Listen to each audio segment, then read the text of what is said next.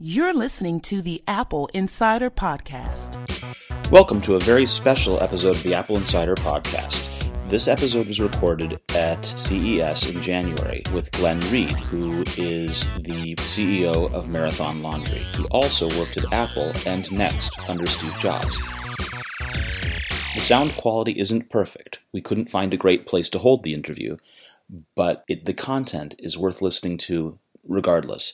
Glenn is a fantastic interviewee, and I hope you'll enjoy the things that he has to say, both working about I, on iMovie, iPhoto, uh, working for Steve Jobs, and his new project, Marathon Laundry. Sorry, I have a tendency to ramble as you're learning about me. So, you know, how, how would you introduce yourself? What, what would you tell someone if you were just meeting them? Oh, that's a hard question. I, I mostly call myself a product guy. And sometimes that's to answer the question of how I got from software into hardware. A product I think of as something that people buy and value and pay for and consider.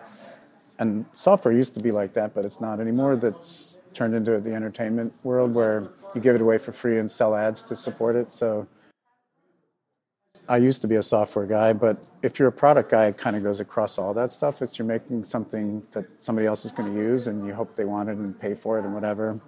And I think Steve Jobs was a product guy at, the, at his core, like just another product. And they, he went from this to that to something else. And let's make phones, let's make whatever. And it was sort of that same drive to just see a problem and fix it with a product, kind of. And uh, it's, it's a it's a different way of thinking. Part of it is seeing things that suck and wanting to make them better. Most people don't can't envision the future that's not quite there and envision a phone without buttons or you know like have, even trying to explain something you've already made helping people over that it doesn't exist yet but it's going to be like this. They're like what? You know? So it's sort of future imaging skills and considering possibilities and picking things. But as you know you mentioned this earlier products are compromise and trade-offs and duct tape and you got to actually finish it and ship it. So there's a convergence mentality that's required and rare. Like most people can't finish anything. They don't know when their term paper's done. They keep revising it. They can't finish their PowerPoint. They're editing on the plane. Digital media can be revised forever without any downside other than maybe it's not as good as the previous version. so it's a it's a mindful thing to say I'm done with that, and it's surprisingly hard for people to just be done ahead of the dead ahead of the bell. I've been uh, describing recently, I call it the pencils down syndrome. So I have an engineer who has trouble finishing things. And I say, if you're taking a standardized test, at some point, it's over. They the, they, they, pencils down, right? And if somebody comes and takes something out of your hands, say, we're shipping that now, you're done, you're usually like, wait, I was about to, uh, I didn't get to 27, I was saving that one for last. Like, sorry, time's up, pencils down. If you have a time limit, and you allow it to happen to you by somebody taking it out of your hands, it's usually not as good as if you finished it a little earlier, made the compromises, trade offs yourself, and say, This is the best I can do. I'm out of time. I hate it.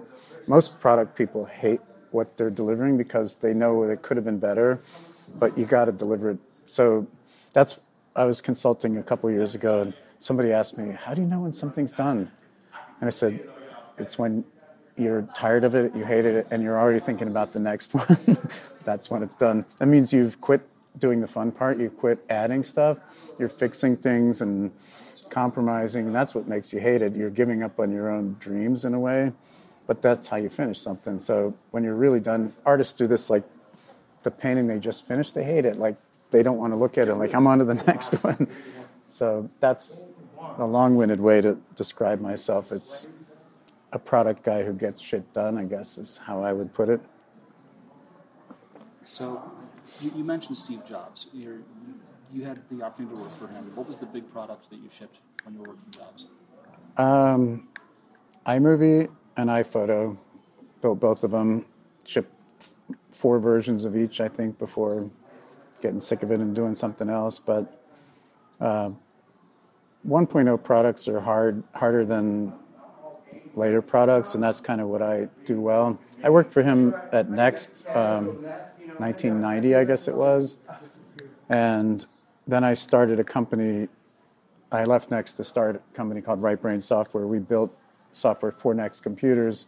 And I told him, I actually tell people I'm the only, I think I'm the only person who's quit on him three different times. you usually don't get that many opportunities.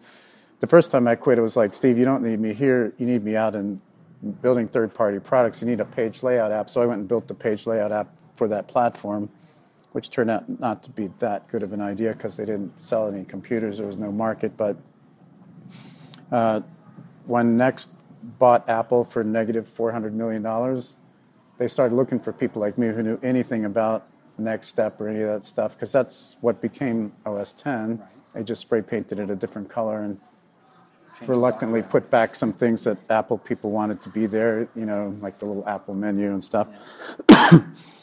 but it, it was a very different technology base, and all the Mac people hated it. They didn't know anything about it. Their expertise got yanked out from under them. They no longer were platform experts. So they kind of snuck me in the back door to build iMovie, and it was really just like scribble on a whiteboard, go make that kind of a thing. And it was a secret project such that inside Apple, there were maybe six people who knew about it, and the Final Cut team, which was down the hall and reported into the same structure, weren't allowed to see what we were doing. You know, uh, was, that's the kind of secrecy that.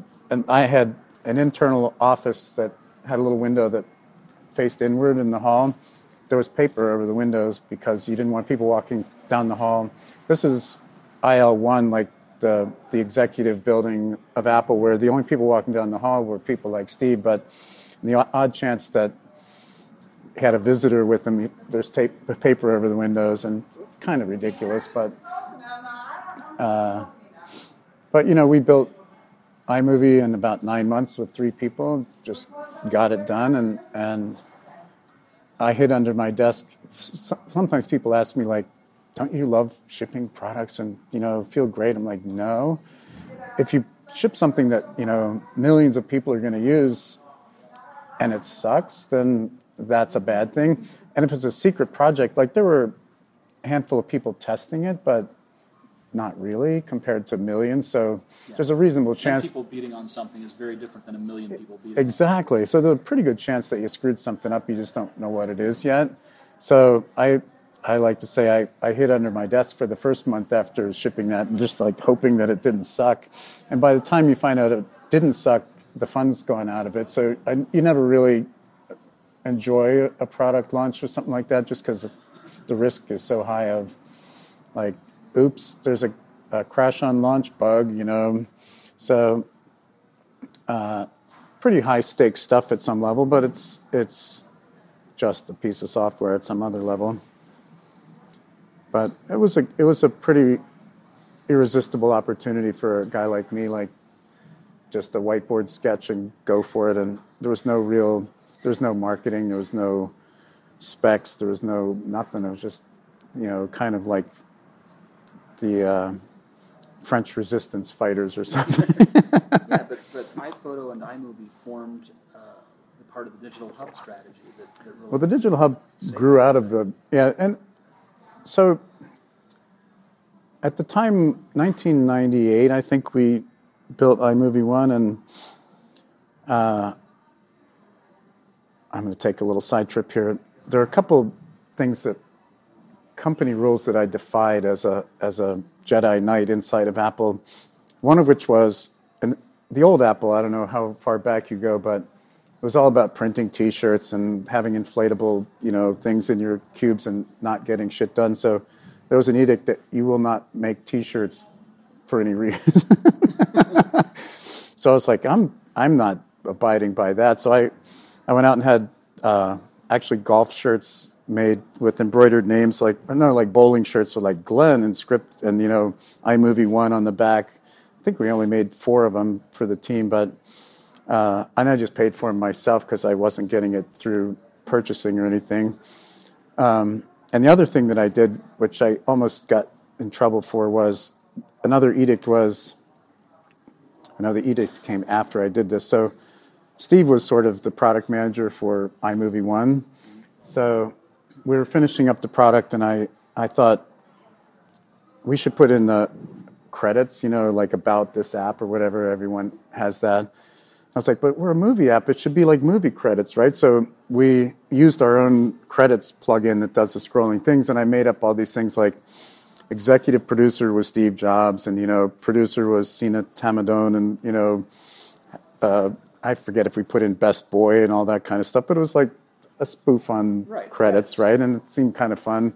So when you picked that from the menu, it scrolled credits, and uh, Steve doesn't didn't like attention called to himself and stuff like. So he made me take it out of there, but. Uh, so we did actually a quick bug fix release just for that, like get that out of there. But I would say two weeks later, there was this email sent to the entire company from Steve Jobs. It's like, from now on, from now on, we're not putting anybody's names in the credit panels of any apps from here forward. And if, you'll see that today. It just says, you know, Copyright Apple. copyright Apple. There's no team members in there, and that's kind of my fault. You ruined it for everyone. I did, and I kind of feel bad about that, but it was for a good. I thought it was kind of people would want it to know that he was the executive producer at some level. But yeah, and iPhoto, well, the digital hub. That's what I was going to talk about. The in 1998, there was this sort of scare that PCs were going away and netbooks were going to replace them, and who needs a hard drive? You're just always connected. And people were starting to try to do that. Like Sun, I think, was even trying to do that, and HP, and like take a lot, all the expensive components out of a laptop and just use Make it a network file server, make it a network computer. And Steve was just trying to, you know, put the resuscitation. Apple was almost dead. Like we we got to sell some computers to stay alive. Like that can't happen. So I think he never said this out loud, but I think iMovie came from we got to fill up the hard drive with something. How about video? You know, because you needed a fast computer, and local storage. You, you could not edit video on a netbook, right? It just couldn't be done. So let's put video editing in there. And Apple had designed FireWire, but never stuck it in a computer. So it's like, let's put a FireWire port in there, and let's hire Glenn to build an app to stick in there. And we've got a video editing machine that makes you need a hard drive and all that stuff. And then that's where the digital hub strategy came from, which was fill up your hard drive so you keep buying computers. What else can we fill our hard drive up with? Like, how about photos and music and stuff? So they all kind of piled on after that. But I think it was, you know, battlefield triage at the beginning, which is like, this patient's going to die. What are we going to do? Like, stick some, you know, stuff in the wounds and ship a movie editing. and I don't know how it, it was considered even much more deeply than that. Like, it's a fill up, and I used to call it a crap removal tool. Like, what was wrong with most video was the crap that you needed to get out of there. It wasn't suffering from lack of transitions or titles. It was suffering from you forgot to turn your camera off and you're or you're yelling at your kid over the top of your camera or whatever. So uh, Randy Ubillos, who did Final Cut, always kind of hated that I did iMovie, and he I worked with him at Adobe, and then he decided to hate me later from iMovie. But uh, he told me like because we did he called it destructive editing. When you deleted something in iMovie and emptied the trash it went away. Because you needed the disk space there was six gigabytes of space and he was mad. He's like you can't do destructive editing. Nobody wants that. I'm like that's what we're doing it's a crap removal tool you know and it wasn't artful arranging of beautifully shot clips it was just like getting rid of the shit in your movie so you wanted to show it to somebody but it was really it really did fill up your hard drive. Like DV was six gigabytes held about 30 minutes of DV, and you had to get your operating system on there and a few other things. So you could barely get 30 minutes of video on, on a Mac, on an iMac DV. You had, you know, in the best of all worlds at that time, you had 256 meg of RAM to work with. Right. So yeah, it was 10 pounds of shit in a five pound bag. So I'm getting too deep off the back end of my career, but I, uh, I bought a Power Mac G4 specifically because of iMovie. And, Cool. And got on board with OS 10 because I'd been using um, OS 2 and Linux before then. wow. And so coming over and having a bash terminal there Our laundry machine runs Linux. Was right. you, you made this this iMovie, which is one of my loves. You know, iMovie HD, iMovie six and before. Yeah. Based on your work, is is my jam. That's where I was, and I still like it. It was good. I still try to use it. The new movie, new iMovie, just isn't, and that makes me mad because they didn't even try to read your old projects and stuff. You know, I can do new iMovie on. If I'm using an iPad or phone, I can do new iMovie barely. Well, it, it was Randy's vengeance on me. He created that himself just to make tr- iMovie try to go away because he hated it all the years in between. But I don't think it served the customer all that well, frankly. I don't mind photos. I thought I was going to hate that, but it's it's nice and clean and simple, and that's what it should be. And after I left, they started polluting iPhoto with face recognition and things that you don't need. And originally, it was just let's scroll through all your photos as fast as possible because what else do you need really? And and you don't need all that other stuff so much. Faces is still in photos, but it's it's sort of hidden enough that it doesn't stick right out at you. Yeah, and it's pretty impressive that it can do what it does, but pretty useless at the same time. So I found that people want value without having to do anything, and facial recognition, at least you don't have to do anything, but most of the time, the photos you're interested in are the ones you just took on your vacation and you're loading them all in. So you have a thousand photos that haven't been facial recognized and you haven't tagged them and they're not in albums. That's where your attention is. So all those features don't help you with the ones you just took. And if you tag them and sort them, then maybe next year when you're digging through them. But the, it's, it's delayed gratification. So I think nobody really does that except turbo geeks that have to organize everything. And I do it when I make, you know, calendars for my kids, so once one per year, whatever. Like for a specific project, you'll spend the time to sort them. Today's sponsor is Casper Mattresses, obsessively engineered American made mattresses at a shockingly fair price. And now you can get $50 towards any mattress purchase by going to casper.com slash insider and using the code INSIDER. Listen, you spend about a third of your life sleeping. Let's make sure you're doing it on a good mattress. Casper brings together two comfy technologies for better nights and better days latex foam and memory foam.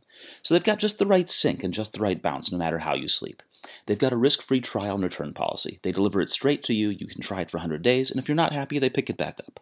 At the store, maybe you get a minute to try a mattress. With Casper, you sleep on it. It's $500 for a twin sized mattress and $950 for a king sized mattress. Comparing that to industry averages, that's an outstanding price point. So get $50 towards any mattress purchase by going to casper.com slash insider and using the code INSIDER. Some terms and conditions apply, obviously. But the laundry machine, you know, as a product guy, you look for things that just are opportunities or things that suck. And I was actually paging through a magazine and saw an ad for washer and dryer and was not sure which one was the washer and which one was the dryer because they look that similar nowadays. And I couldn't tell from the photo.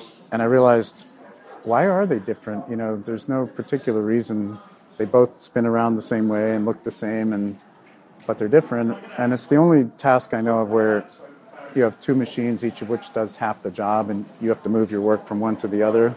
Everyone hates that, and they kind of take it for granted. But I started looking into it, and it's mostly a historical artifact. Uh, things that slosh water around came along pretty early in the late 1800s, and uh, things that dry your clothes required heat or gas or whatever. So they took another 50 years before your home had enough electricity to dry your clothes. So you would hang them on the line for 50 years.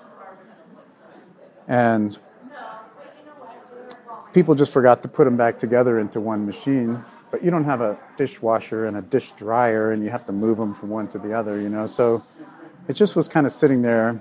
And the Europeans have combo machines, but they were invented to solve a different problem, like an apartment, which Space. space and whatever. And they're all ventless, they don't vent to the outside. So it's always kind of a rainy day inside your machine. It's evaporating it and condensing it and raining, and you know, it's like Hawaii in there. So nothing ever really gets dry. It takes five hours to dry. But if you take that wet air and you blow it in the backyard, it actually works fine. So I kind of saw this opportunity to combine the two. But I held off for a while, several years actually, because it seemed unclear how to compete with Whirlpool and Samsung in, in their game. And they can obviously do this any day they want because they make washers and dryers. so it took the Internet of Things to come along and have me pondering what if you put it on the internet, would that actually be better too?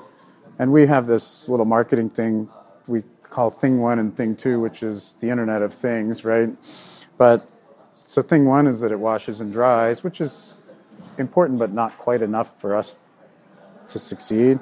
Thing two is sort of what Tesla did, which is thing two is we're going to go do this and put a big ass screen in it and connect it to the internet and kill it like that's what we do here in Silicon Valley.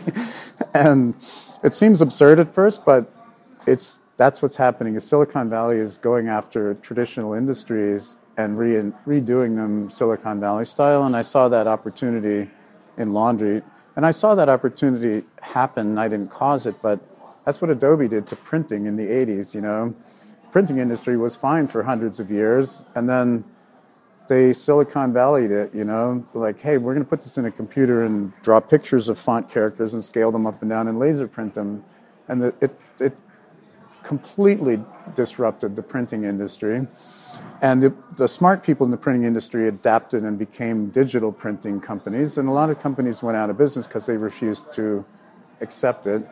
Turns out you still want graphic designers and typesetters. You shouldn't do it yourself, but the technology shift was really driven from Xerox PARC and laser printing and stuff. And Tesla and Google are doing that to cars, and you know we're doing that to washing machines. You can't always explain the benefits of why you want your washing machine on the internet and blah blah blah, smart grid. But what I know and you know is after it happens and you have one in your home you're like, cool, cool. You know, it, it is better in non-specific ways. Some of it happens when you're asleep. It updates the software. Some of it's just things that you think of that weren't possible before you had a reusable screen or whatever. But if, if you, and that isn't enough either if you just sort of put a touch screen on it. But if you take thing one and thing two, and I think it's compelling enough that people will stop and think about it like, maybe I should buy one of those and it's a little bit harder for Whirlpool to catch up on the internet side. Like they could make by you know over the weekend they could probably combine washers and dryers. They can probably put a screen on it. They could put a screen on and they have so, pseudo smart grid things. They just don't know what to do because you know they're they're not steeped in that culture. They don't have people sort of geeking out over you know IP addresses and stuff that it's and the you know the best and the brightest out of MIT they don't even go to Austin or Mumbai they go to Silicon Valley and I think we have this amazing um, bubbling cauldron of ideas and people that leads to actual innovation and some of it's dumb and you throw it away or grow out of it but some of it actually is profound and and enduring. And 3D printing is like that. You know, it, it is profound and enduring, and and quadcopters are, but not as a consumer thing. Like they've reinvented aerial photography, great, but the control systems that allow you to fly a quadcopter also allow Elon Musk to land a rocket backwards. You know, it's it's ex- essentially incredibly fast uh, compensation if you're riding a bike and you le- you know like only people could do that, balance something on their finger. Now computers can do that because they're just super fast. And I've seen a robot balance a stick on its finger. it's sort of amazing. And that's useless, but landing a rocket backwards is not useless. So, like, some of these things are pure technology, and some of them are actual steps forward. And we never know quite which are which at the beginning. Technology has changed the way we run. Smartphones now allow even casual runners to map their runs, create running playlists, and track their progress. Taking advantage of these things, though, has always meant stopping to look at your phone, which means you lose motion and momentum. Until now. Mara is a hands free running assistant that uses voice recognition and the microphone in your earbuds to help you optimize your runs. She's hands free, and you talk to her using your earbuds. She uses voice commands, and you tell her what kind of run you'd like to do. You ask questions about your speed, your pace, location, duration, or the weather, and you have her play albums and playlists from your music library. Mara can speak first. She can tell you how you're doing and compare your past runs and records. She'll tell you about changes in the weather and if it's about to rain, which is really handy in, in places where it rains a lot. You know, Mara's team lives in Seattle, and they're familiar with rain, so it's, it's nice to not have to be caught out in a run and you can track your progress. You see all your runs, your hot spots, and rough legs of it, and Mara tells you and recognizes what you've accomplished. Visit Mara.ai, that's M A R A.ai, to download your free virtual running assistant. Suppose I'm, I'm looking at washers and dryers. Why why do I need one that's from you, from Marathon, one that's innovative? What's what's the first thing I'm going to look at that's the reason it sells me? I think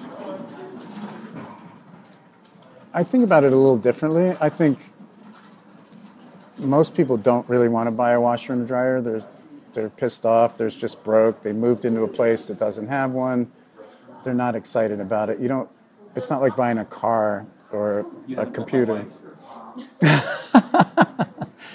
there are some laundry geeks, but they're few and far between. But so you walk into an appliance store and you're sort of like, all right, and and maybe it's been five or ten years since you bought the last one. So you're coming out of a place of kind of just wanting another one just like the one you had, and then finding out it's twice as much as you paid for it, and what is all this crap that I don't understand? So I think that we will stand out as being different right away. It's a different looking interface that doesn't have a bunch of buttons that appeals to you because you don't know what they all do. So you're like, what's that? And the fact that it washes and dries will be curious, but you can sort of see the value in it. So you're, it's, you know, one of these things is not like the others. That's what originally draws you to it. But your checklist brain kicks in, and you're like, okay, what's what's wrong with this picture? You know. So what we're really trying to do is make sure we've checked all the boxes the price point, the dimensions, the performance, the energy use. We don't want to be off the needle anywhere that doesn't matter to us but does matter to you. And so it's not a reason not to buy it essentially. And then it's essentially like all the, the features that we're doing are what's left over after you've gotten to the bottom of your checklist. Like, okay, it's the same in all the ways that matter. It's the same price point. It's 27 inches across. That's good, you know.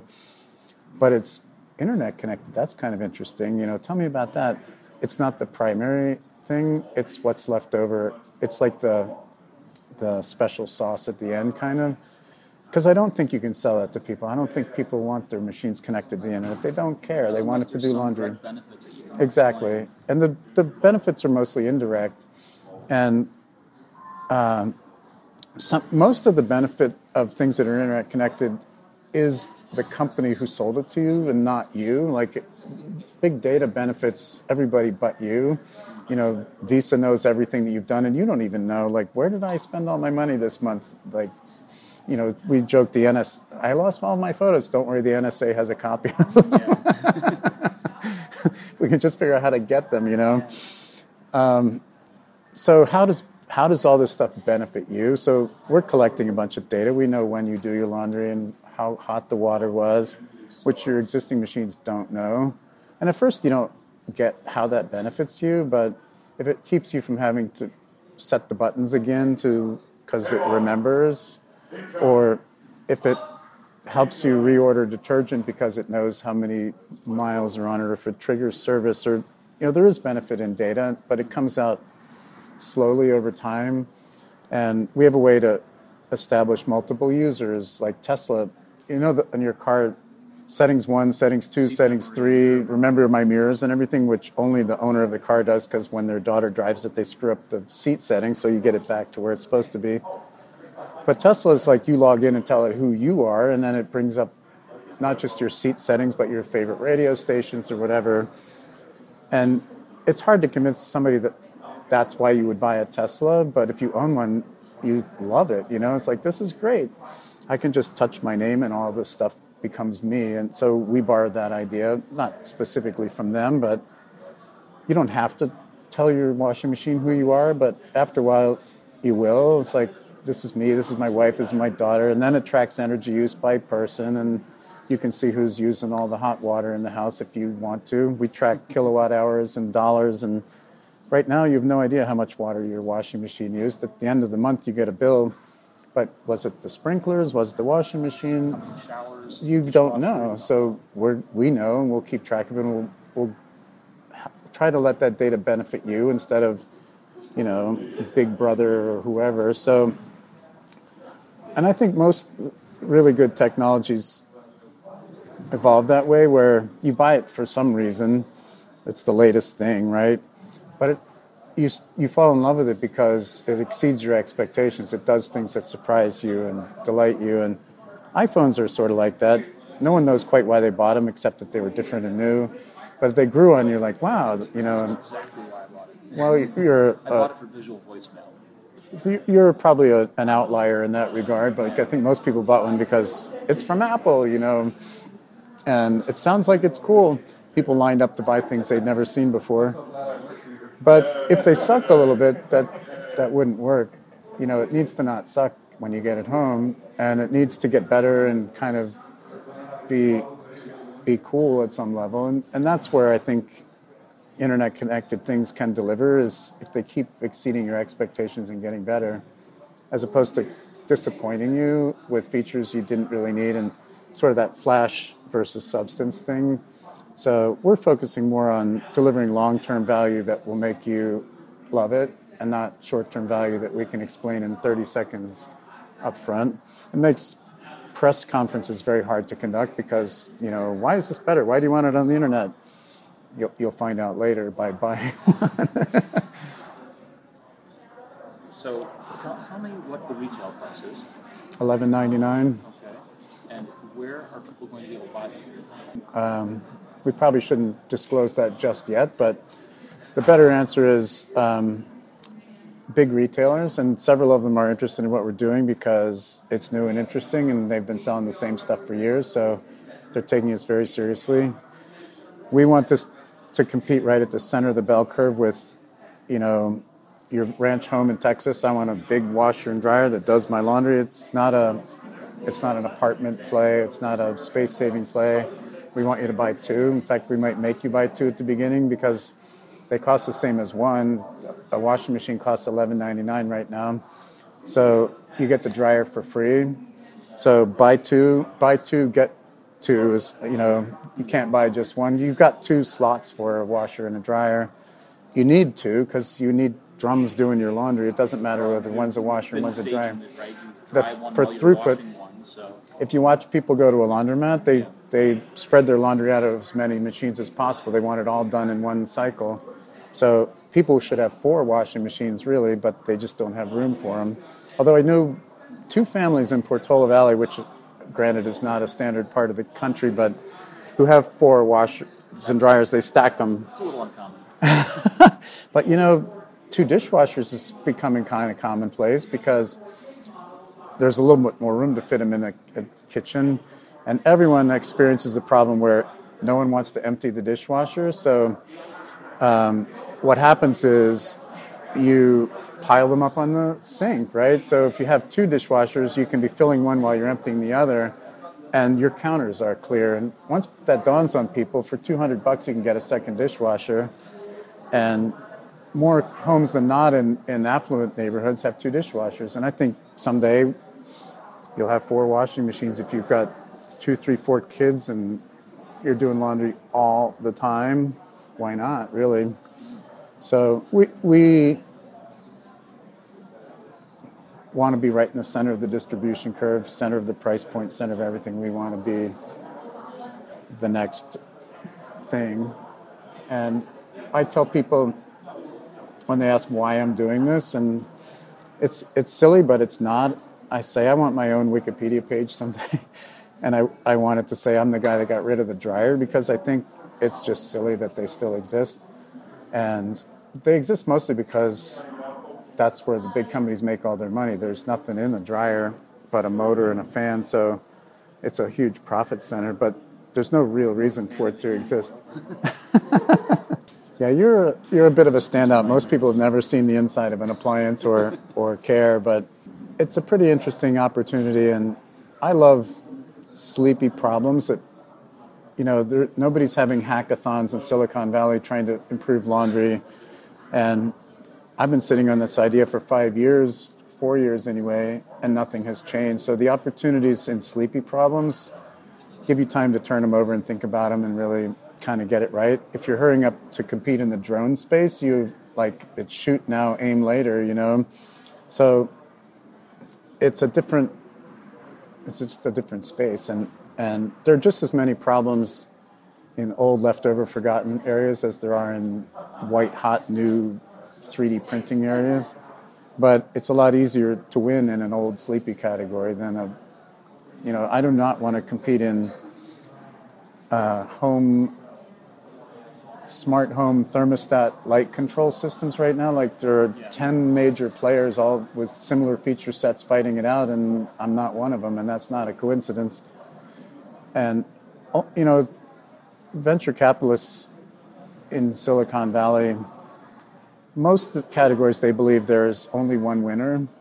And so they're in the job of picking the winner or sometimes manufacturing the winner. If you're, you know, Kleiner Perkins, you declare your company to be the winner, and sure enough, they are. But there's second and third place don't matter in a lot of these spaces. There's not room for third place players, and when the dust settles, there will be probably one dominant home automation system, and it's up for grabs who that is. You know, Lowe's is in the game, and everybody's trying to reinvent it in a slightly different way. At the end of the day, all it does is turn your lights on and off. So I'm not sure how much value is there.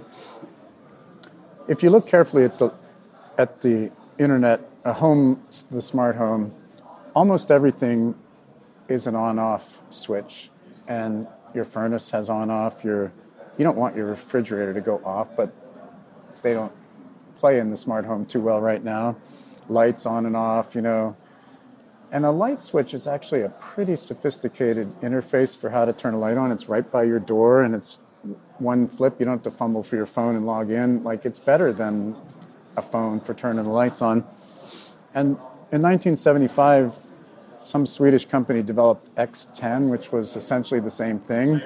So people have been beating that horse for what is that 40 years now and it's about the same it turns your lights on and off there was the clapper in the 80s and that's been done and some people love that and i'm not one of them but it's time for the actual things to be smart. Like instead of a smart thermostat, how about a smart furnace, right? Right. And it can be better because it knows that it's a furnace. A, a, thermostat has a it's a pretty I mean, you know when the thermostat's on that it's consuming energy, so you can add a lot of value, but you're not the furnace. You don't know uh, you don't know about being a furnace so much and you know, the refrigerator, because on off is meaningless, the refrigerator really does have to be smart before it can be in the smart home. And I honestly don't know what that is either because they should keep your food cold and pretty much hold the same temperature all the time. So everyone says, oh, it can tell you when you're out of milk, but that's what kids are for, you know. And, even that's fairly hard. Like, how do you tell when you're out of milk? Well, you have to put your milk on the milk sensor so that it knows that you're when it gets lighter, you're out of milk. Like, really? What if I want to put it in the door? You know? Or the barcode scanner. Yeah. So people are stretching, trying to figure out how to make a refrigerator smart, and maybe there will be something. I don't know what it will be. I just want a camera aimed inward with a display on the door so I can see what's inside without opening the door and wasting all the energy. That's a pretty good idea actually one of my ideas a few years ago, which you know how kids open the refrigerator and they stare at it Yeah, trying to figure out what to eat. Yeah. And the thing about cold air is it's heavier than regular air, so my infrared brain kind of sees all the cold air like falling out of the refrigerator, mm-hmm. which is exactly what happens. Right, Like it tumbles out the bottom. tumbles out the bottom, then you close the door and you do it again in 10 minutes. So the refrigerator is always on, just trying to get it back to where it was. And the obvious solution to that is to turn the refrigerator sideways and, and have the door open up so the, the an old freezer like like an old freezer and you can open the door all day long and the cold air just stays in there and you lose essentially no heat and it's weird, like a sideways refrigerator. Some of the three drawer, the three door. the drawers are great that way, yeah. Um, but the drawers inside the door, not so much. No, but some of them, matter, yeah, the, one, cabinet you know, ones, the, right. The two doors up top and Right. one drawer at the bottom. But people don't get that. The reason that's good is that it's holding the cold air. They think it, it's nice because it puts space. it. Yeah, exactly. But yeah, there's. I mean, it's it's science at the end of the day. Like cold air is heavier than than room temperature. My dad was a physicist, and he was funny. Like he would say stuff like, "Heat doesn't rise, hot air rises." You know, and that's true. Heat doesn't rise. Heat transfers between dissimilar things. Warm air rises, but only in the context of cooler air, you know. So uh, he would always pit, uh, nitpick things like that, and but it's it's kind of true. So yeah, we're trying to find some real value in the Internet of Things, and it's hard work for everybody in this space because we're trying to figure out what's valuable. And I think some of it we'll figure out later. So, a trusted friend of mine said, if you're doing an internet connected thing, the one thing you have to get right is your software updater. If that works well, then everything else is easy. And it's kind of true. You can fix bugs, you can make things better. If your software updater doesn't work, then it, it's less good. But a surprisingly small number of internet connected things have the concept of a software update. They just do what they do. They connect when you turn them off. They don't even store anything. You know, your quadcopter is awesome, but it doesn't know that it took photos yesterday and it doesn't remember anything. And I think that that's huge value. I guess we got to go. You know, a, potential customer who sent us some email, you know, info at marathonlaundry.com asked a question, and I'm crediting her with this idea. She said, she said, I want to buy two machines, but I want to put them in different rooms. And it never occurred to me that if you have a washer and dryer, they have to sit next to each other. But if you have two marathon machines, you can have one in your pool house and one in your rec room and one in your bedroom for all that matter because they both they do both and you don't have to carry wet laundry down the hall. So there's an interesting opportunity there to, you know, put one where all the sports equipment is and just sort of or your towels and sheets or whatever and you're not carrying them up and down the stairs. I appreciate the opportunity to talk to you. It's kind of fun. It's all kind of off the cuff but true or true as I know it. It was at this point that we had stopped the recording, but we were so grateful to Glenn that we got to hear about Marathon Laundry, his history working at Apple and NeXT, and his thoughts on what it takes to make a product. We'll be back next week with a regular episode of the AppleInsider podcast. Thanks for listening. Thanks again to today's sponsor, Mara, a hands free virtual running assistant that uses cutting edge voice recognition to help coach you to better runs. Play music, get updates on your location, pace, weather, and compare your current speed with past runs without ever stopping to look at your phone. Using your earbuds, Mara can hear your commands and put them into action. To download your new running partner for free, visit mara.ai today. Run with a sidekick. Make every mile count.